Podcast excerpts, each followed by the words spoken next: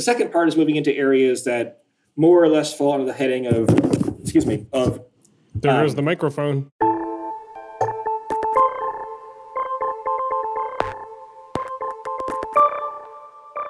Hello and welcome to the 538 Politics Podcast. I'm Galen Druke.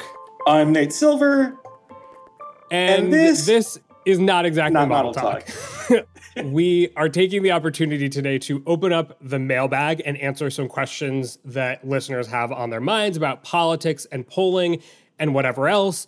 And I guess we shouldn't really call this model talk because that's not what it is, Nate. But I don't know that mailbag talk has that much of a ring to it. Do you have any thoughts on what we should call this?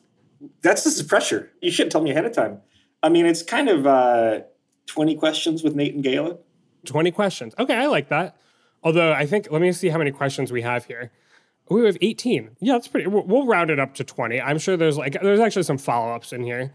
First question is Nate, how are you? It's, it's been a minute. You were out this past week. I was out the week before.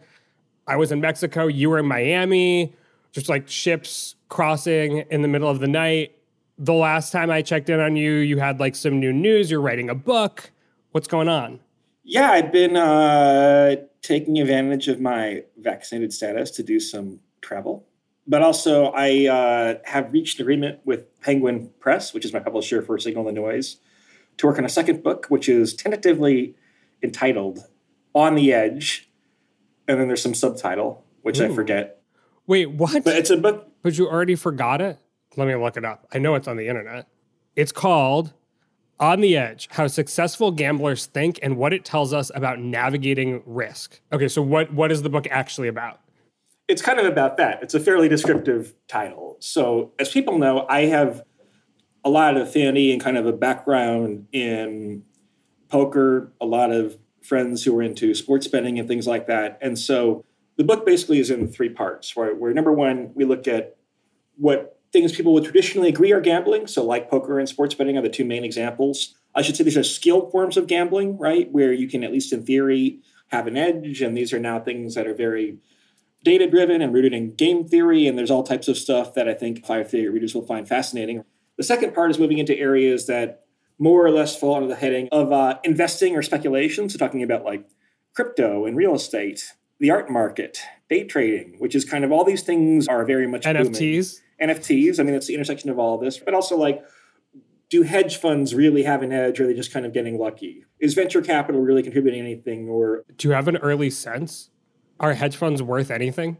The very few initial interviews I've done tend to be that it's pretty hard to tease out skill from hedge funds, but you probably can from VC firms. That's kind of my very, very least prior, but that might prove to be very wrong, right? I mean, one of the things is, you know, if you're making bets, I mean, it's kind of hard to measure performance. It's kind of in some ways the same thing that is true with like our presidential election model. You kind of only get one election every four years. Are a lot of different ways to measure it. And so when you're dealing with things that are very long term, and you know, if you're investing in 100 companies and one of those turns into a unicorn, then your portfolio looks vastly different than if none of them turn into a unicorn. And so it's going to look at that. But like as compared to Signal the Noise, it's a little bit more hands-on in terms of like how do people who work in these fields think? Because when I talk to poker players or sports bettors, we kind of have a lot of language in common. We have a lot of habits in common. So it's trying to like give you sort of an insider's view of how that looks. I mean, I think a lot of material on gambling is written from outside journalists who may be very good journalists, but I kind of don't get the mentality. And I come from that mentality. Just kind of trying to explain that from a point of view where I kind of have lived inside that universe and also have broken through the bubble somehow and then live outside of it. And so, kind of after introducing you to all these people who I still have to meet, you know, I've done 2% of the interviews so far that I plan to do. Yeah. Then we'll kind of look at risk in society at large. So, um, so COVID, COVID is a good example of how do people look at risk in real world settings? What mistakes may have been made? So I'll talk to lots of epidemiologists and public health professionals I mean, because it's a book, you have to get really deep here. But look at how much is risk taking intrinsic to human nature? How much is it intrinsic to capitalism? I want to talk to people who do like things that involve tremendous amounts of risk that aren't gambling. So, like for example, like extreme sports climbers and stuff like that. You know, I want to talk to like Marxist historians about what role does risk play in capitalism. And so just I want to get really kind of weird. But in some sense, the, the book is trying to say, okay, look at people who are skilled at taking risks for a living, which is a pretty unusual enterprise. And like, what habits do they have? And how many of them would be applicable outside of their domains and how many would get you in trouble? So, for mm. example, I have a reputation for being a little bit contrarian, for example. No. Right? but that's actually very common, I think, for people who are in activities where you're trying to beat the market. So you're trying to figure out, okay, where is the market wrong? Because I don't want the market average return. If you're an average poker player, the house wants money from you. How can I differ from like the population in ways that are smart? Or what things are people misperceiving? And so I think successful gamblers tend to be very contrarian, and that may or may not be good for them necessarily if they're in other types of fields. On the other hand, gamblers are almost invariably very good if they're successful gamblers at like working off limited information. You stand on the poker table, game of incomplete information, but you kind of know how much to infer from not just someone's betting patterns, but you know, if you're at a live poker game, from how they're behaving. You know not to overweight it, you know not to underweight it, but you can make decisions from incomplete information really well, which I would say is like something that would benefit all of society, right? If we had the CDC or the FDA or our politicians under COVID being able to do the best they can under incomplete information instead of saying, wait for the data to come in, which is implicitly a decision to do nothing. It's still a decision. I think we may have made better decisions at the start of the pandemic. So it's again trying to like in some ways explain myself and the people I know, not in a way that's going to be, I think, purely uncritical by any means at all, but like explain these kind of characters, some of whom are kind of degenerate gambling types, some of whom are extremely straight laced and everything in between. But explain these characters to, to a broader set of readers.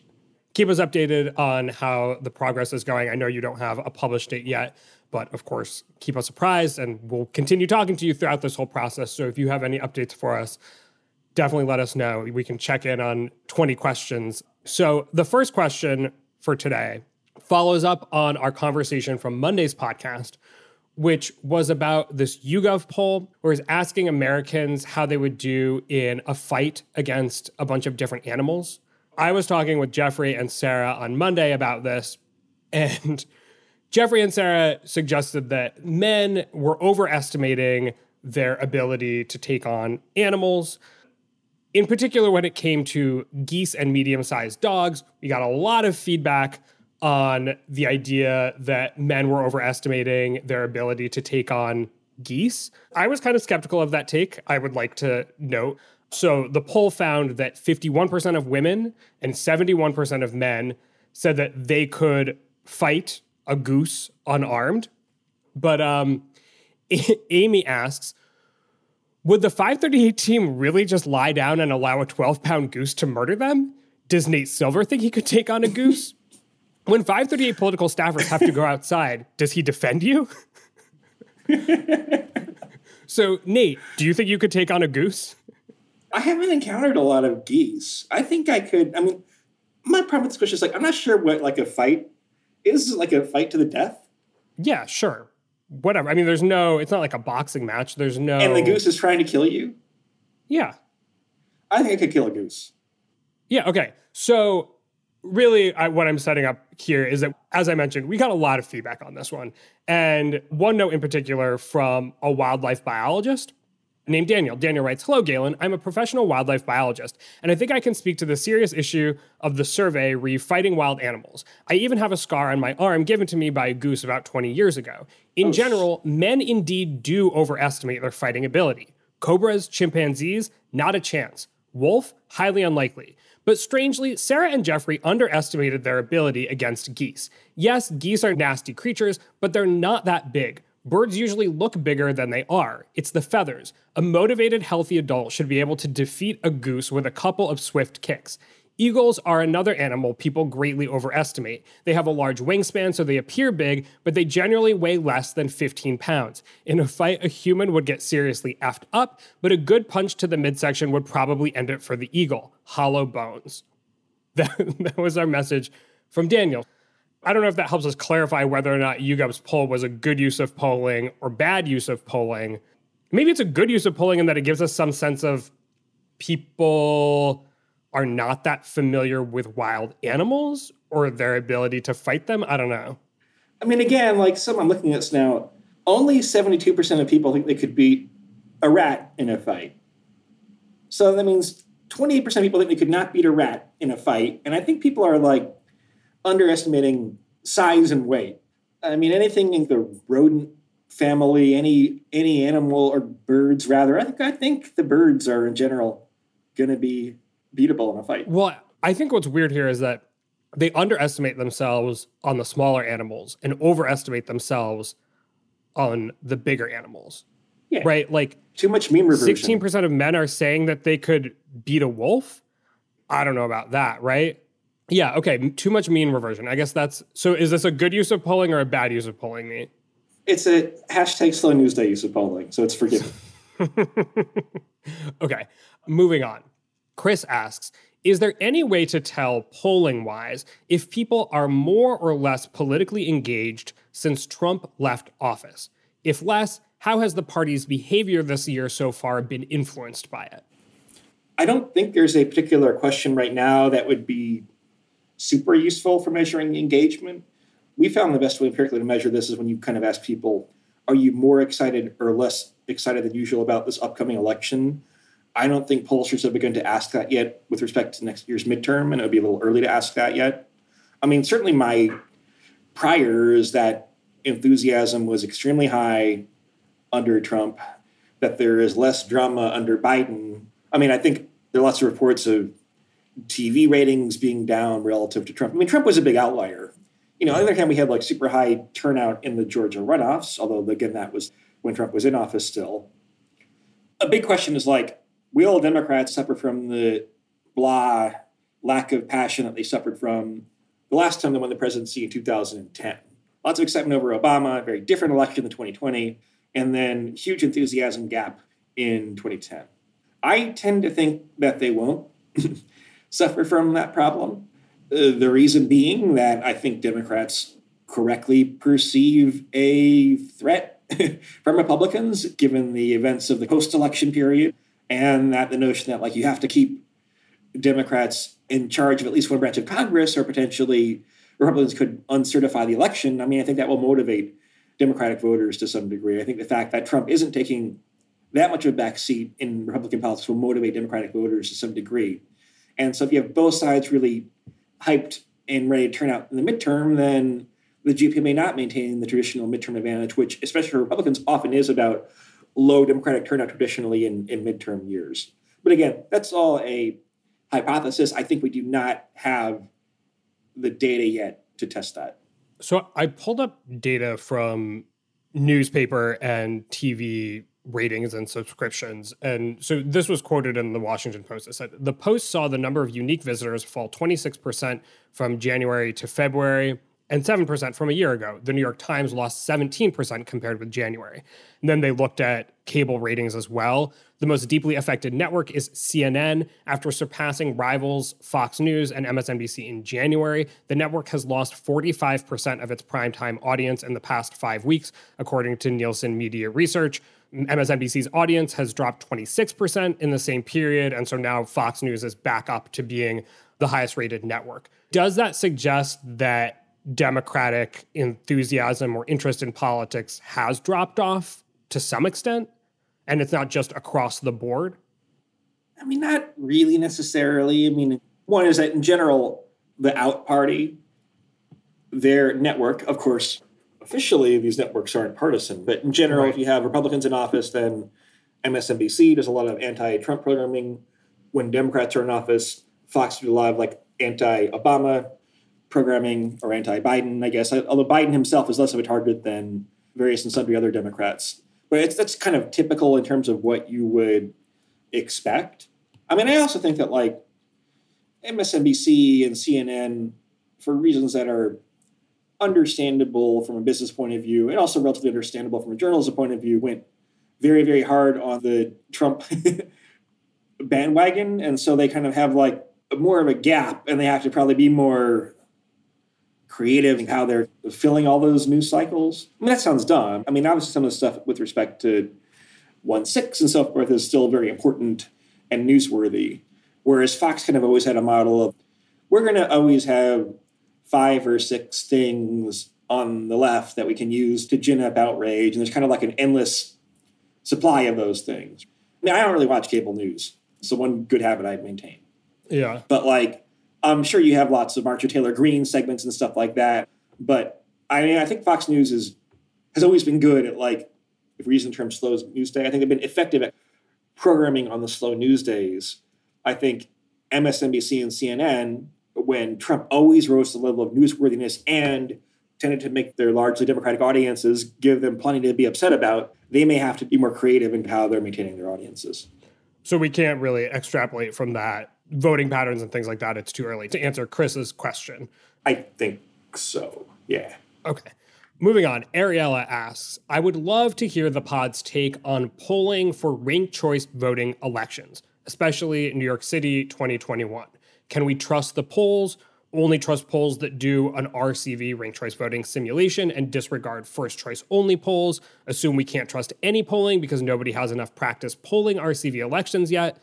So, Ariella just wants to know how should we think of, in particular, New York City mayoral election polling, given that it's going to be a ranked choice voting election for the first time, and these kinds of elections are not that common in the US? No, I mean, polling should definitely account for ranked choice voting because the polling is supposed to be a simulation of the actual ballot.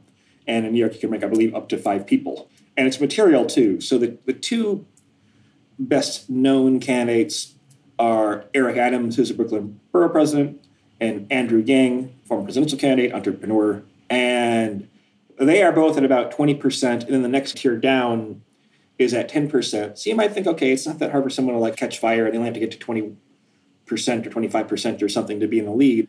But because Adams and Yang are better known, they also tend to have more second and third choice support. Whereas you might say, well, I like Maya Wiley, who's like in fourth place or something, but I've heard of Yang and I've heard of Adams, and I probably have at least one of them somewhere on my ballot in some order. And so if you don't account for ranked choice voting, it probably understates the relative strength of Adams's and Yang's position. All right. But as far as when polls do account for ranked choice voting, should we still take their results with a grain of salt just because ranked choice voting is rare and that throws some uncertainty into the mix? Or should we just think of it as any other poll? I mean, there are different ways to do it, right? You can ask people like, a lot of pollsters actually will simulate the ballot, right? So kind of one candidate will drop off and then their support goes to someone else. The problem with that is the exact order in which candidates drop off the ballot, there's some uncertainty or randomness there. So if it is more robust, you probably like, instead of doing one simulation, you do many simulations with uncertainty, but leaving that aside, I mean, there's not a large enough sample to know like are ranked choice polls less accurate overall or more accurate overall. I mean, in theory, ranked choice voting is more robust in the sense that you can't just on kind of a quirk win by one vote if the other candidate has broader support and they will catch up and overtake you when the other candidates are dropped off in the accounting process. So in theory, that might mean that that ranked choice polling was a little easier potentially. But you know, in general, polling in New York, although I think polling has been historically fine in the New York mayoral races, in theory, polling in New York ought to pose like quite a few challenges. A lot of people in New York are bilingual or multilingual and don't necessarily have English as their first language. A lot of people in New York vote in presidential and congressional races, but do not vote in local races, and whether they'll turn out or not is a challenge. In general, polling in primaries is difficult because there aren't as many demographics you can weight by. In a general election, you know that probably the very large majority of black voters will vote for the Democrat in a mayoral race, it's a primary, you don't know which of the however many Democrats there are on the ballot that they might vote for necessarily. So you can't weight your way out of like having a mediocre sample. And so that's challenging for like polling a primary in New York City in general. But I don't think the ranked choice part inherently makes it more challenging. But pollsters should they should ask voters to provide up to five candidates. They should, by the way, not require them to list five because not all voters will list five. And there's some strategy, maybe you just want to anyway, but like they should try to simulate the ballot process as best as they can. All right. I got some more questions from listeners, but before we get to them, today's podcast is brought to you by Shopify. Ready to make the smartest choice for your business? Say hello to Shopify, the global commerce platform that makes selling a breeze. Whether you're starting your online shop, opening your first physical store, or hitting a million orders, Shopify is your growth partner. Sell everywhere with Shopify's all in one e commerce platform and in person POS system. Turn browsers into buyers with Shopify's best converting checkout, 36% better than other platforms effortlessly sell more with Shopify Magic, your AI powered all star. Did you know Shopify powers 10% of all e commerce in the US and supports global brands like Allbirds, Rothy's, and Brooklinen? Join millions of successful entrepreneurs across 175 countries backed by Shopify's extensive support and help resources. Because businesses that grow, grow with Shopify. Start your success story today. Sign up for a $1 per month trial period at shopify.com slash 538. That's the numbers, not the letters. Shopify.com slash 538.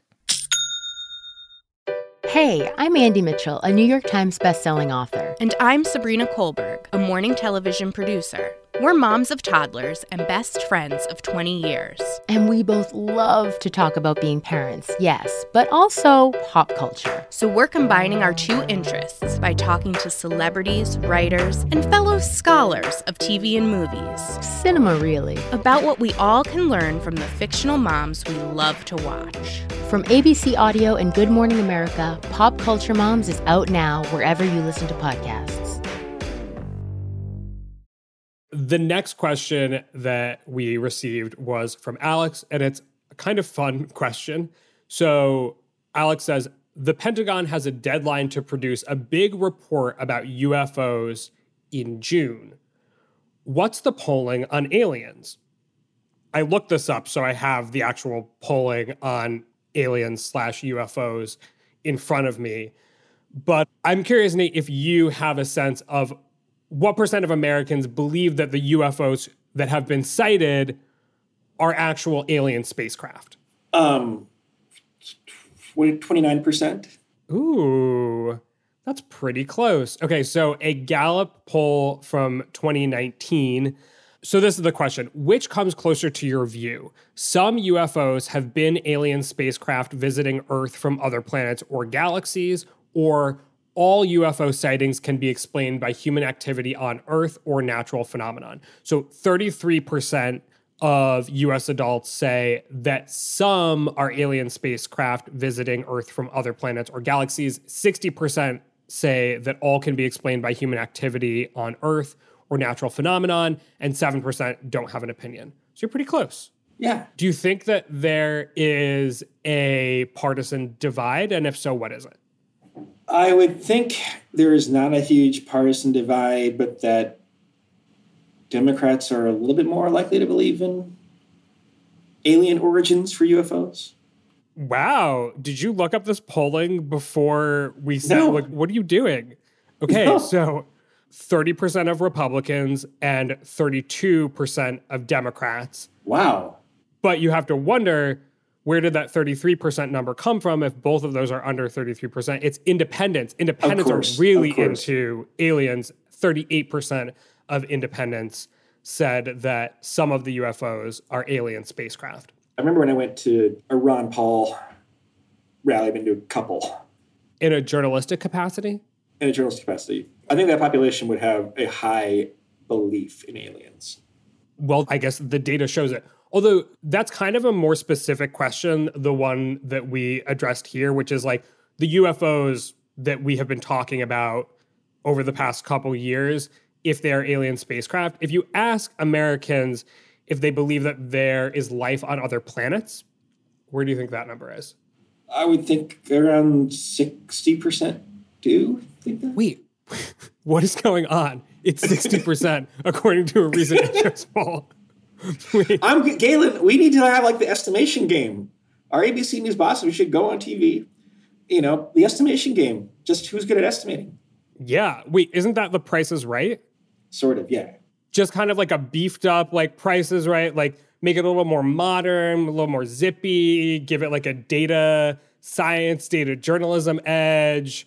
Yeah. You know, like include some politics, culture, whatever, not just have like items that you would find. Yeah, okay. When are you free? Let's talk about this. The estimation game, which have a much better title than that, but yeah. Listeners, if you have any ideas for a name for the estimation game, send them in. Okay, if you get this, then it's game over. I'm leaving. This podcast is over. this poll was written up everywhere, but I couldn't actually find the original poll. So we're just going to roll with it. Consider this a bad use of polling, but it's the answer that is funny that counts. Okay, so in a UK poll of 2,000 British adults, in the event of an alien invasion, which public figure would be most fit to lead the world? Which public, when was this poll taken? It's from this year, 2021. Elon Musk? Hmm. I think that's like recency bias. I think it's recency bias. Queen Elizabeth? Queen. I mean, they're very loyal. The Brits are very loyal. No, it was actually Arnold Schwarzenegger. I understand that choice. I would think Queen Elizabeth might be pretty interesting. You have to think they're not polling politics nerds or whatever. The people who came up were Bruce Willis, Tom Cruise, Sigourney Weaver. People understand they're actors, right? Donald Trump actually ranked eighth, eighth place. Joe Biden was 20th. Kamala Harris was 19th. Angela Merkel? I mean, she'd be, I'd probably take Merkel. Again, I couldn't find the original polls. I'm just reading a write up from Deadline, but Angela Merkel is not ranked on here. Piers Morgan is, though. He's number 13. I think people just have a sense that if aliens are invading, they want someone who has a little crazy to lead the fight in response. I'm not I'm not sure. But uh Boris Johnson? Boris Johnson. I mean, their vaccine rollout was pretty good. Okay, so that was fun, but Luke is going to take us back into some less fun, more serious territory. Luke says, I'm interested in possible electoral college realignments. Can you elaborate on the growing power of states in the South and West and how Sunbelt states, for the most part, seem to be growing more Democratic leaning while Midwestern states shift right? It's a pretty broad based question. I think this maybe follows up on some of our conversations surrounding the census. And we've asked this question before, but in this potential trade off where the Midwest is shifting right, but it seems faster than the South and Southwest are shifting left. Is this a better trade off for one party or the other? It kind of depends on Texas and Florida being the most populous of the Sunbelt states. Currently, the electoral math, the electoral college popular vote gap is getting bigger for, for Democrats because having all these, you know, Pennsylvania, Michigan, Wisconsin, Ohio, all these states have quite a few electoral votes, and the fact that like Democrats are no longer assured of winning them, or they might be actually to the right of the country overall, they just have more electoral votes than Georgia and Arizona do, which are the two kind of big prizes that Democrats did win in the Sun Belt in 2020. If North Carolina, which Obama won once but not twice, were to shift and become more blue, that would even the score a little bit. But it's really about Texas and Florida and the fact that they have enormous number of electoral votes are getting more electoral votes and they're both still red leaning texas less so than before but still red leaning florida more so than before those two states are what currently makes the democrats electoral map pretty hard and as much as democrats might be thrilled with georgia and georgia's growing too right in arizona that's not a great trade for all the midwest basically becoming more competitive yeah Lewis follows up on this question. If trends continue, when are we going to see Texas, quote unquote, in play for Democrats? Wow.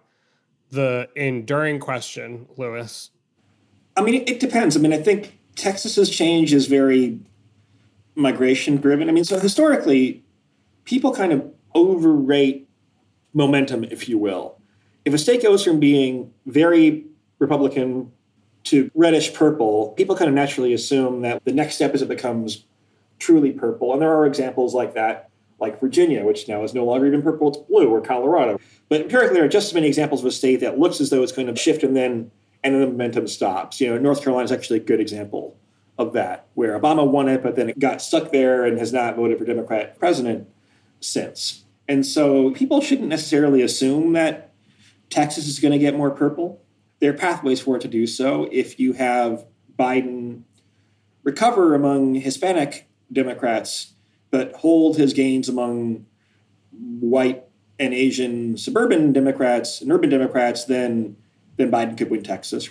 But there's no particular guarantee of that. Maybe in Florida in 2020, Cuban Americans don't have the same affinity for the GOP nominee if it's not Trump or DeSantis, say in 2020 as I did, or in 2024 as it did for Trump. And so maybe Florida would be a better place for Democrats. But there's also the, the level two of like of immigration patterns, and there's been an acceleration of migration to the Sun Belt during COVID. It may accelerate more if people have more flexible working arrangements, where generally speaking, it's cheaper down there. If you like warmer weather, then you might see advantages there as well. But what's interesting is like there's maybe some self selection in the migration process. I think the typical liberal northerner now thinks of Florida as this MAGA Florida man backwater. They're mad, always kind of votes Republican. I think of Texas as emerging purple state that will be the next Georgia, and Austin is cool, right? And like Texas is diverse. I mean, if you kind of break that down, I mean, like Florida is exceptionally diverse too. I mean, I've been spending more time in Miami lately, and like Miami is, I think, even ahead of New York for like what percentage of the population in Miami is foreign born. But the fact that like Miami codes as being in Florida in general, I should say, especially codes as being purple or red, that Florida has policies that are perceived as pro business, that has no state income tax, that is kind of perceived as kind of a free for all, more libertarian state. Whether that's true or not, that can become self fulfilling. People who choose to migrate to Florida are selecting themselves a bit on the basis of political ideology. And liberals might therefore move to Georgia or, or even Texas or Arizona or something instead. I think the reasons that people move to are somewhat different. I guess these are just personal anecdotes, but Texas has a lot of large, quickly growing cities. Doesn't it have four or five of the 10 largest cities in America? And so a lot of young college educated people are moving there for jobs in these big cities. Florida is not a state of big cities, the state of like sprawling suburbs and towns and things like that that attract an older skewing population. That's been the case for a long time, though, right? I mean, sort. I mean, Florida's quite urban. I've been spending more time in Florida lately. I think liberals have a lot of incorrect stereotypes of Florida. Florida used to be maybe one point more Republican than the country as a whole, often at the tipping point. Now, all of a sudden, Biden lost Florida by what two or three points in an election where he won the popular vote by four or five points. So it's like a six or seven point gap now at the tipping point.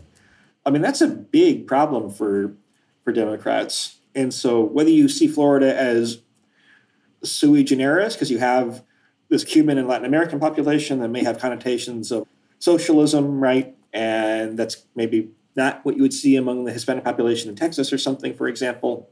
But like, I think Democrats should be more concerned about Florida. I mean, if you have like a regression model where you're like, okay, tell me population density, the racial composition of the electorate, you know, and so forth, but not anything about the political culture, it would think, oh, Florida must be like the very least a purple state leaning blue, right? Because it's like very racially mixed and it's pretty dense and urban. Uh, it's coastal, right? It has coastal amenities, but it's not. It's now a red leaning state as much as it ever has been. And like, it's because people are, it has a unique political culture. But I think, as we're mentioning this, Democrats do actually have some interesting candidates for Florida offices in 2022. So Val Demings, who is a congresswoman from Orlando, who was on the short list to be Biden's vice presidential nominee, is going to run for Senate against Marco Rubio. So there is this bench of Democrats that's getting a little bit more serious there. But yeah, that's a big part of the problem for Democrats is that it's a ton of electoral votes and it's becoming more red, and it cuts against this general Democrats becoming more competitive in the Sun Belt. All right, we have just a couple more questions that we're going to get to. We have plenty of others that we can save for the next time we play 20 questions. So 20 questions was an oversell. Although in total, I guess you, yeah. Some listeners can okay. count them up. There were a lot of follow ups. I, I, think we might have gotten to 20. Yeah. I thought this was a good question. What is one factor shaping public opinion that doesn't get enough attention? I mean, I've always thought that it's a very traditional answer that religion is understudied you know, when you run a logistic regression model or something, you input a bunch of variables. Say you take some giant YouGov survey where they interview 60,000 Americans, they ask them all about the demographic characteristics, and they, then they ask people, who'd you vote for, Democrat, Republican. Variables having to do with people's church attendance or their religious affiliation are often quite predictive, as predictive as anything except race, often. And I mean, I'm not religious myself, but like there is a huge gap between how many journalists are religious and how many members of the American population are religious, even with religion very significantly declining. But it's still a pretty big gap. And if you go back and look at political commentary from a few generations ago, it would talk a lot about the Catholic vote and so forth. Now you don't get very much of that. And I think religion is something which is an underrated variable in political analysis. We actually did a podcast on this somewhat recently where we talked about the growing number of people who don't affiliate and that there's a significant difference between people who are agnostic, atheist, and nothing in particular, and that nothing in particular is now like a third of the American public. I mean, does like a falling religious affiliation make polling harder in some ways because you can't use that as a way to distinguish how people might vote? I would prefer to talk to someone who had done more scholarship in this area. But like, I mean, even stuff like 10 or, or 15 years ago, there was a big capital A atheist movement with like Richard Dawkins and like kind of Sam Harris and all these liberal intellectuals who are now maybe not seen as that liberal anymore. And instead, it's just people who are just aren't talking about religion very much at all. So that's that's interesting how it's kind of become diffused in a great many respects. I mean, also when you talk about voters of color, some of the differences among voters of color, talk about how they're not monolithic, but like a lot of that has to do with like religious orientation and stuff like that. And that gets under discussed, I think, as well. All right. So moving on to our penultimate question from Ned How soon is it too soon to start talking about the 2024 election? It's never too soon. I mean, it's going to be an important election. You can talk about it now. Is that going to be good for your mental health? Probably not. But you can you can talk about it now. I put all of the 2024 questions in a column and said that we're not going to talk about them for now. Maybe on our next 20 questions, we'll get to them. But fair enough. Final question What is the over under on the number of pages in Nate Silver's new book? Ooh. I mean, counting footnotes and like that. Just the page count on Amazon.com or whichever whichever retailer you choose to purchase the book from. I think the over under is like 380. 380. Okay. Yeah. Well, it's like a pretty safe number, right? My previous book was longer. It's some number that is not exactly 538 pages, so it's pretty close to it. I should have tried to make it 538. Darn. And this book is supposed to be a little bit more compact and, and shorter. And the first book is like 110,000 words with lots and lots and lots of endnotes and end material. And that's just like, that's a very long book. And so I don't think I need to write as long. I mean, one thing, again, to a little inside baseball here, right? With the first book, I kind of said like a whole bunch of topic areas I wanted to explore. 20 topics, you wind up writing about 13 of them. This is much more like I have chosen the subjects I want to write about. I don't know what I'll have to say about them, but I have much more of a deliberate blueprint for it. And I think that would tend to make it shorter. And the goal is for it to be a little bit more short and sweet. But if you were to talk to any of my editors here at 538, they would tell you. They would know empirically that Nate estimated word counts need to be, there's a fudge factor where they tend to be underestimated relative to the actual story that comes in. There's a lot of like slacking Sarah or Micah at, at one in the morning being like, you know, this story is 4,000 words and it's kind of only half done so far. But, you know, I'm trying to rein that in. All right. Well, let's leave it there. Thank you, Nate. Thank you, Galen. My name is Galen Druke. Tony Chow is in the virtual control room. Claire Bidigare Curtis is on audio editing. You can get in touch by emailing us at podcasts at 538.com. For real, if you have a question or thoughts or you want to contribute to the naming of this segment or show, email us podcasts at 538.com. You can also, of course, tweet at us with any questions or comments. If you're a fan of the show, leave us a rating or review in the Apple Podcast Store or tell someone about us. Thanks for listening, and we will see you soon.